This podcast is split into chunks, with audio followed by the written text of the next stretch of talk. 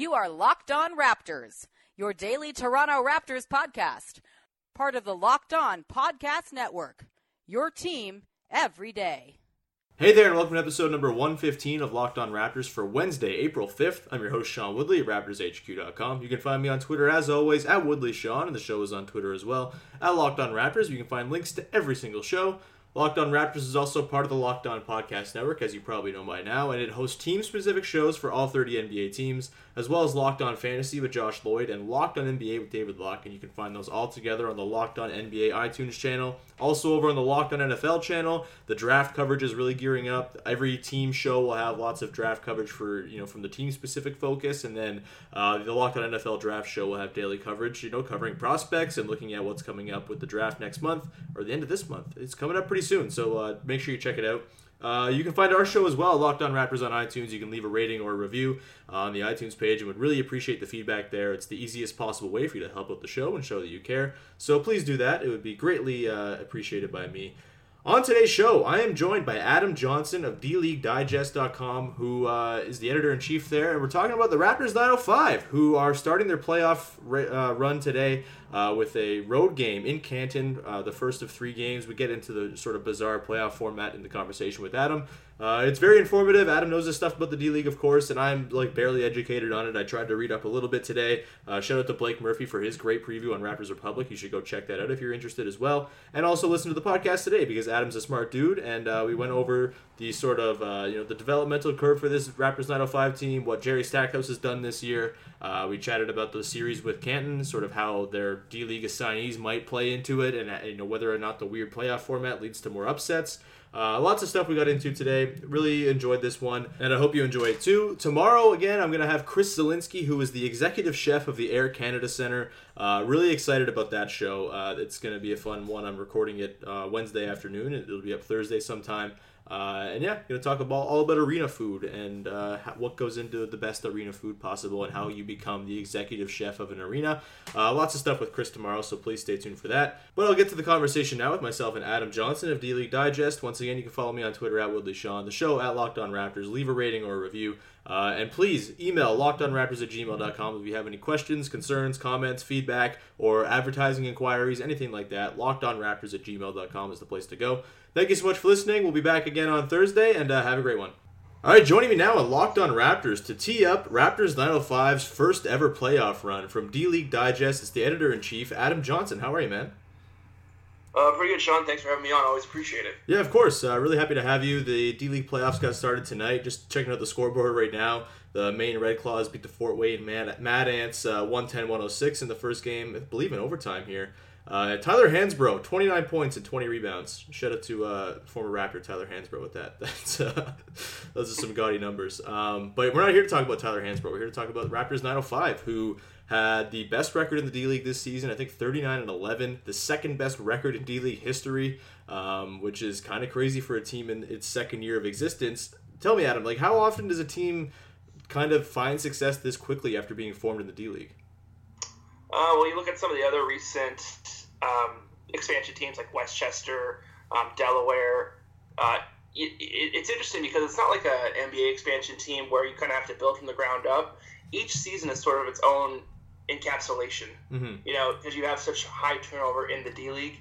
So you can have like an overnight change um, very quickly in the D League, to say the least. Um, Westchester in its second season, the next D League affiliate, made the playoffs in its second year too. So it's not out of the realm of possibility, but to break a record you know, or nearly break a record or tie it rather with 39 wins, second best record in D League history, um, says a lot about the organization, the investment they put into it, and certainly Jerry Stackhouse what he was able to accomplish this year. So it's not outside the realm of the possibility. Look at other teams in the playoffs, namely in the Western Conference, um, Oklahoma City Blue and Santa Cruz Warriors. Um, they were you know sub 500 teams last year. In fact, Santa Cruz was one of the worst teams last year. They barely won 19 games. Mm-hmm. Um, this year, their record was flipped. They're 31 and 19. So it can happen pretty quickly in the D League. Yeah, I guess it totally depends on you know assignees from the from the parent club and all that stuff, and who they're drafting in, in the first round or second round and, and putting in there. So uh, it totally makes sense that it'd be quick turnover. You mentioned Jerry Stackhouse, and he took over for Jesse Mermuys this year. Mermuys went to be an assistant coach on Luke Walton's staff at the Lakers. And what's sort of the buzz about what Stack has done with the 905 team? Because I was uh, kind of skeptical when it when it first happened. It didn't really seem like Stack was all that serious about coaching, but you know, the more you read, the more you hear him talk, it really seems like he's dedicated to really trying to learn. And uh, it's nice that he, it's interesting too, and it's also like kind of refreshing that he went the D League route and wasn't just handed a job immediately. It seems like he's really sort of invested in, you know, really improving his craft and honing himself as a coach. And uh, what's sort of been the buzz about what he's done this year uh, to be such a successful coach with the 905? Well, it, it's interesting trend that's kind of taking place now in the NBA, and rather than D League, you'll have assistants, existing assistants on staffs, actually go. I don't want to say down to the D League because that's sort of a negative connotation, but decide or willingly go to the D League to be a head coach. Mm-hmm. Um, usually, it was the other way around. You'd have guys who would work and grind in the D League, looking for that opportunity. Now you see guys willingly on the NBA side want to prove themselves as a head coach. Uh, Matt Brazzi, who is in uh, the Rio Grande Valley Vipers affiliate, he was on the uh, Houston Rockets staff for mm-hmm. a number of years, and he he was there, became their head coach last year. Um, there's a number of guys like that who are, are making that turn. Noel Gillespie, the Greensboro Swarm head coach, uh, was in Denver Nuggets staff, and now he is you know the D League head coach for the Charlotte Hornets affiliate. So it's it's sort of a trend, and Jerry Stackhouse just a part of it. Kind of wanted to prove himself, and what he wants to do. Um, but I mean, he's had amazing success in a first year. I think there was some doubts um, about you know how can a player, certainly of his caliber too, translate to a head coach. You know, the saying goes, as cliche as it is, those who can't teach. You know, so and he certainly had a, a, you know quite the career. But I think that sort of lends itself to credibility too, because he you know he's been there, he's done that. But the D League itself is this whole different grind to say least. It's not you know there's no luxury uh, you know amenities. You know, it's it's bus rides, it's connecting flights. Um, it's it's a grind to say the least. So the fact that he bought in completely, it sounds like, um, and what he was able to do just speaks volumes about what he wants to do. And, and you know, it's interesting because he has gone on record saying he wants to be an NBA head coach mm-hmm. straight from the D League, which has never happened before. You usually get a guy who's going to be an assistant, um, get that promotion uh, to join an NBA staff. He was already there, I believe, with the Toronto. So it's kind yeah, of interesting yeah. where he's going to go back from this. Um, again, it's never happened before, but um, it'll, be, it'll be interesting to see at this point. I think um, you know it, it's certainly not out of the question given what he did accomplish, but I, I don't know if anyone will buy into that transition just yet because they want to integrate someone into their staff. Yeah, Kevin Arnovitz wrote his sort of annual sort of look at up and coming coaches a couple weeks ago. Might have been last week, and Jerry Stackhouse was one of the guys that came up there, and he mentioned that like he's not far from sort of hitting the interview circuit, and that doesn't guarantee a job by any means, but that's uh, kind of interesting, and maybe this is a new route that uh, you know, coaches can maybe sort of try to go to, you know, maybe establish themselves, sort of get the ins and outs of being a head coach as opposed to an assistant. Uh, I think it's interesting, and uh, it's sort of a, it kind of mirrors what the Raptors have done with their team. I feel like they've kind of used the D League team in a, in a way different way than most teams have. Obviously, they're, they're at the luxury of just having it, you know, a 20 minute drive down the road. Um, and they've been able to, you know, have guys play in the morning for like an afternoon D League game and have them called up to the big club at night. And I think Jakob Poeltl this season was was one of the first guys to do that, where he played in both the D League game and a regular season uh, NBA game in the same day. Um, so that's helped them a lot, and I think the Raptors have just kind of been creative with you know just shuttling guys back and forth, uh, doing things like that with Poeltl. You know, Jared Sullinger for a time went down for a little rehab stint, which I don't think we often see in the D League. How have the Raptors kind of used their team differently, and do you think more teams are going to start doing that as more teams are kind of getting their affiliates really close to their where their home, you know, where their parent club is based? Uh, I mean, I don't know if they're using it any differently than most other teams. Okay. You know, they have, you know, you can get a little three or four assignment players in there. Usually they'll take, there's a little bit of a hierarchy when it comes to D League teams. You know, those assignment players take those minutes from yeah. the existing guys. Um, but I mean, it, it, certainly lends itself to be, you know, 20 minutes away, as you mentioned, as opposed to a place like uh, the Miami Heat, where their place is in Sioux Falls, South Dakota, which is, you know, not ideal, but they've made it work. You know, they, they make it work somehow. Uh, I, I, think it's I think it's great what they're doing. You know, Fred VanVleet this year, 32 minutes per game, while with the Raptors 905 shooting 40%. Not great numbers, but it's, it's an opportunity to get run that you wouldn't get otherwise. Mm-hmm. I mean, that's what's important, really. Yeah, absolutely. Um, so let's look ahead to the playoff matchup here. The Raptors are taking on the Canton Charge, which is the Cavs D League team in the first round. And you know, for people who aren't aware, it's a kind of an interesting playoff format where it's a three-game series, and the first game is actually on the road for the, the lower seeded team, and the final two games are at home. Tell me, Adam, like how often does this sort of three game setup and, and the sort of home road split? How does that you know is it conducive to more surprise upsets in these in these D League series, or is it still kind of usually go chalk the way it would in the NBA? Oh, absolutely. I mean, realistically, when you're looking at some of these seedings, um, you know, these teams are just a game or two apart from one another. So, you yeah. know, when you have a one seed and a four seed, there's really a game difference. In fact, the Maine Red Claws who played the four four and won tonight, you know, the Mad Ants actually had a better record, but because the Red Claws, you know, won their division, um, they were able to secure that number two seed, which right. is you know ever important. Um, I, I, think, you know, no, there's there's does it does lend itself, excuse me, to upsets to say the least. Um, you know, you got a team come in, um, get that first win, and you know punch the other team in the mouth. It, I mean, it is interesting though. You know, there's I asked uh, Santa Cruz Warriors head coach Casey Hill about this, whether he preferred if series were longer in terms of best of five, maybe. Um, he likes the way it is. There's actually, according to him, less strategy that goes into you know a three game set. You go in, get out, and be done with it. And the series is done within a week usually. So yeah. um, it's it's very interesting to say this. But yeah, you do have upsets. Um, I will say though, uh, for your listeners, um, I do wish uh, the D League would go back to its previous playoff format, which was um, the top eight teams, regardless of conference, would make the playoffs, right. and the top seeds got to choose their first round opponent. So that that was interesting to me. They got rid of it about three years ago. Um, I wish they would go back to it because it lent itself to having a uh, you know more credible regular season. Yeah, that sounds just like fun too, with like a team just picking a team that they want to play and like the sort of animosity that might create. I don't know. That's a, that's a fun little wrinkle too. Oh, I, oh yeah, you know, yeah. bulletin board material certainly. Yeah, absolutely. Oh, they want to play us, and uh, you know, and it, it creates that sort of animosity, like you said. Yes. Absolutely. Um, so yeah, the Raptors take on the Canton Charge, and the Canton Charge are going to have the help of a really good uh, D League uh, assignee in Kay Felder, who has been with the Cavs for a, good chunk of the season, but has also put up just ridiculous scoring numbers. I think he's averaging about thirty points a game uh, with uh, with the Canton Charge this season. How does that sort of throw a wrinkle into this matchup? Because without Kay Felder, obviously, like that's a huge scoring threat that's just not there. Um, and the Raptors are going to have Pascal Siakam, and you know Bruno Caboclo is just like a per- permanent assignee there. And if Kyle Lowry comes back this week, maybe we see Fred VanVleet uh, sent down as well for the two home games. Um, so that's sort of looming over this series as well. But um, you know, how is the addition of Felder for Canton going to change the series? Does it sort of does it add to the potential of an upset here for Canton? I mean, I'm surprised you're not going to mention Larry Sanders, who's also on assignment. Oh, I didn't realize that. Okay. Wow. Larry Sanders will be on assignment as well. But regardless, uh, you know, Kay Felder, he's played 11 games this year with the Canton Charge, uh, averaging uh, 29, yeah, 30 points a game for them. It's, it's been crazy, remarkable. Although, you know, he does kind of take over when he gets in there. He's right. a high volume shooter, so he does. I don't want to say he's playing selfish because you know realistically that team's built around. It's meant for him. Um, but you know, he's a high volume shooter. Um, he's got a lot of ISO. He can attack the basket. Five foot nine, very athletic, very fast. Um, it's going to be quite a challenge for you know some of the 905 guards to attack him, to say the least. But he's, he's going to bring it. Um, it, it's going to be a very interesting. I'm more curious about some of the front court matchups that they have. You know, with Eric Moreland and CJ Leslie. That's going to be very interesting. To say the least, that's the matchup you really want to watch if you want to watch this uh, series. CJ Leslie has been absolutely phenomenal. He you know can stretch the floor. He can post up. There's, he's very I think if they rely on him and he does well, um, that's going to spell very but a lot of success for the uh, 905 this this postseason. But Kay Felder, uh, what more do you need to say? You know, he, he's done very well for them. Only shooting 36% from three point range. They might want to let him just shoot from there. Um, only you on five attempts per game. Um, but remarkably, he's not going to the free throw line as much as much as he attacks the basket. Only uh, eight attempts per game. So it remains to be seen. But I think it's going to be a formidable challenge. Like I said, you know, it's a three game series. Anything can happen. Um, even if you know the home court advantage thing does ruin, does make things a little bit interesting because the first game is on the road for the top seed.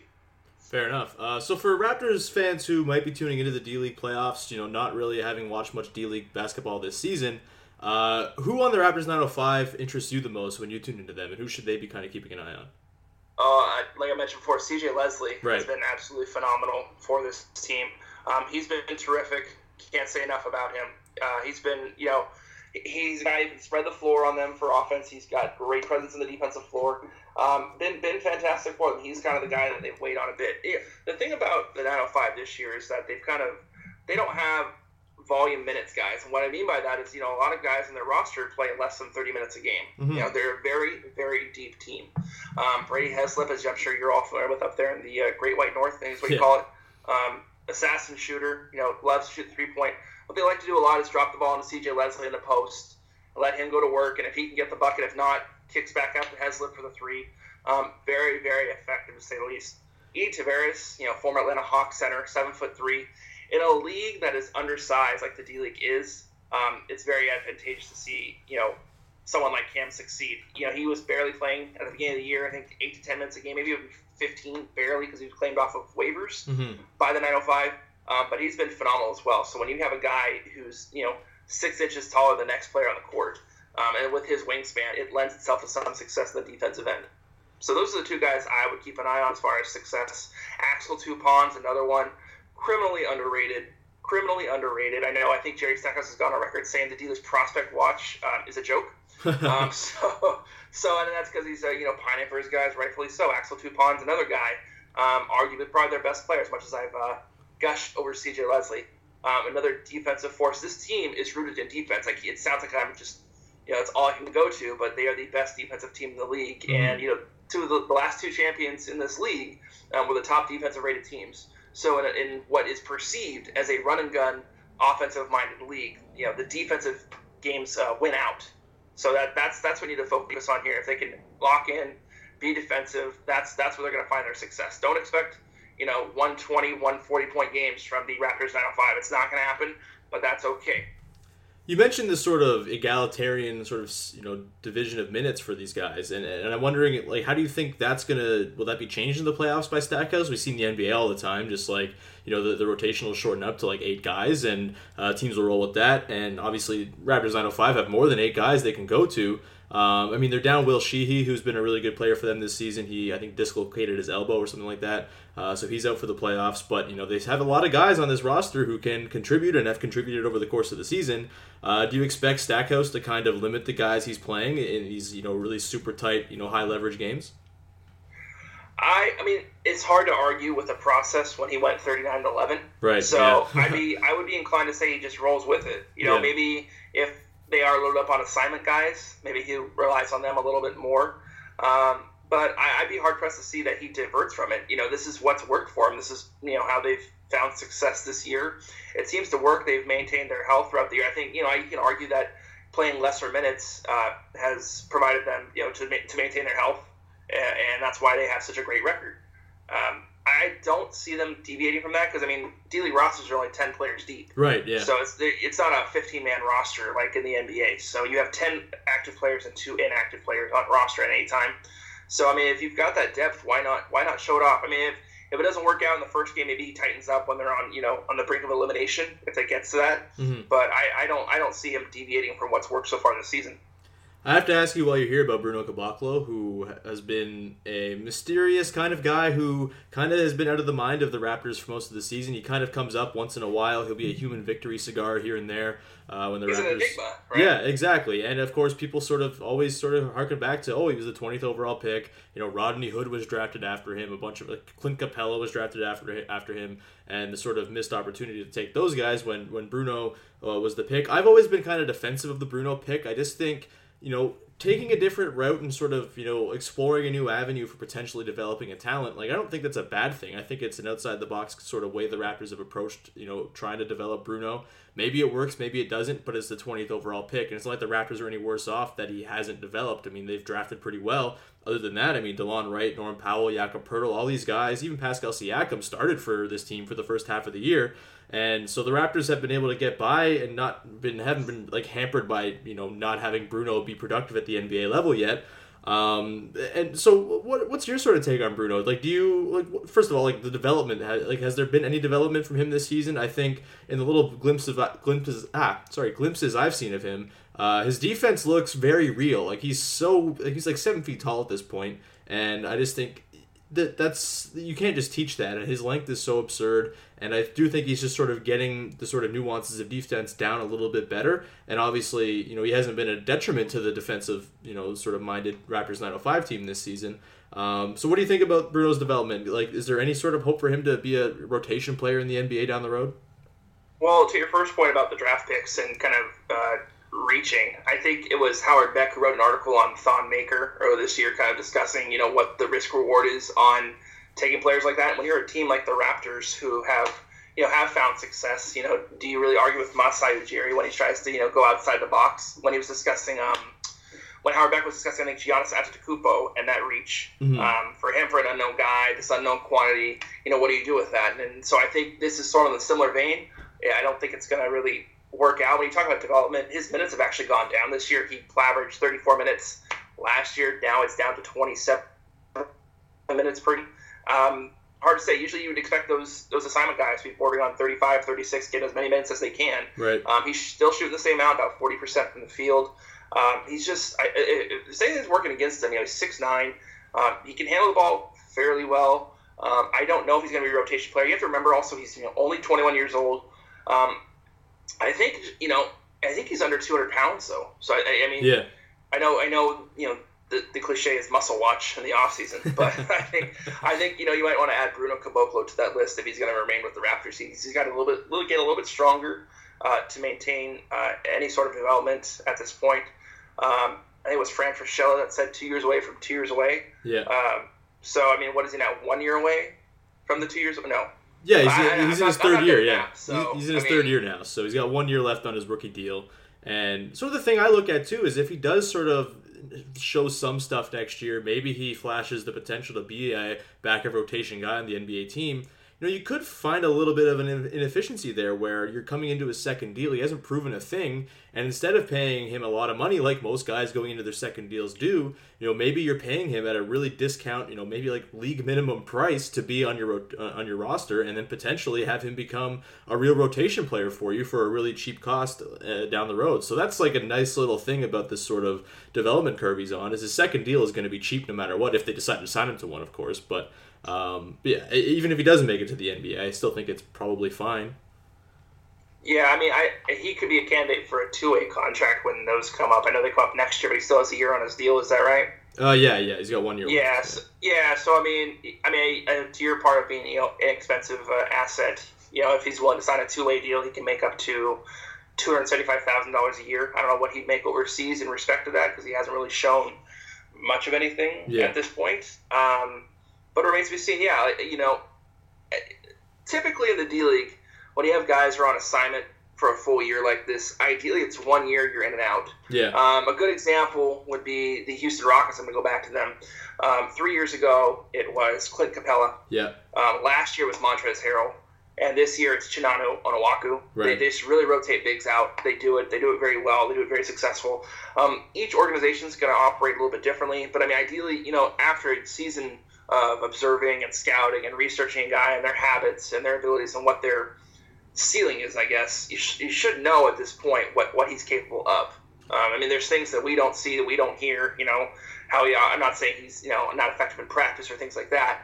Um, but you know, he's been around the, the organization for three years now. I mean, I, hopefully they have an idea of what he you know is capable of at this point. Yeah. That's totally fair. And if you want to be critical of the pick too, I understand it. And it's tough when you talk about a guy like Capela, who's just starting on a you know 50 plus win team at this point. It is tough at times, but I, I, again, I don't think it's all that you know meaningful for the Raptors' long-term trajectory, whether or not Bruno turns out or not. If he does, it's a nice bonus.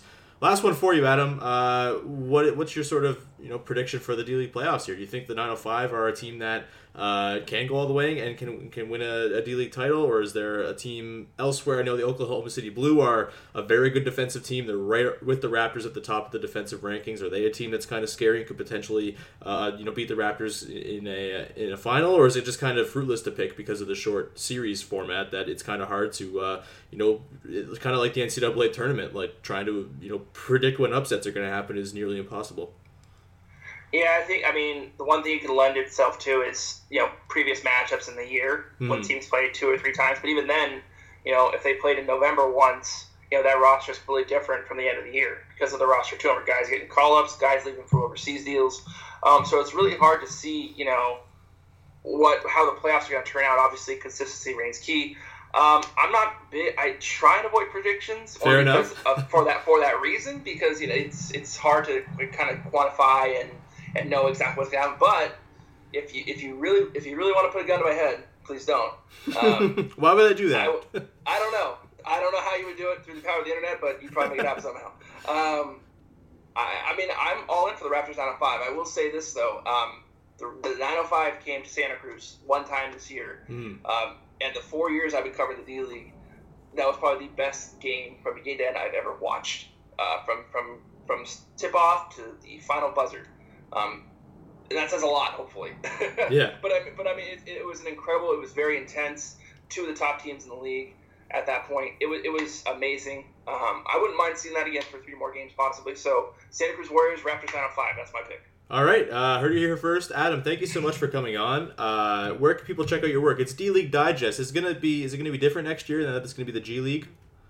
Uh, you know what? I, I haven't told anyone this. Um, it there there might be some changes are coming. So you're hearing it first. There might be some changes uh, coming with the uh, G League uh, name change. So we it remains to be seen.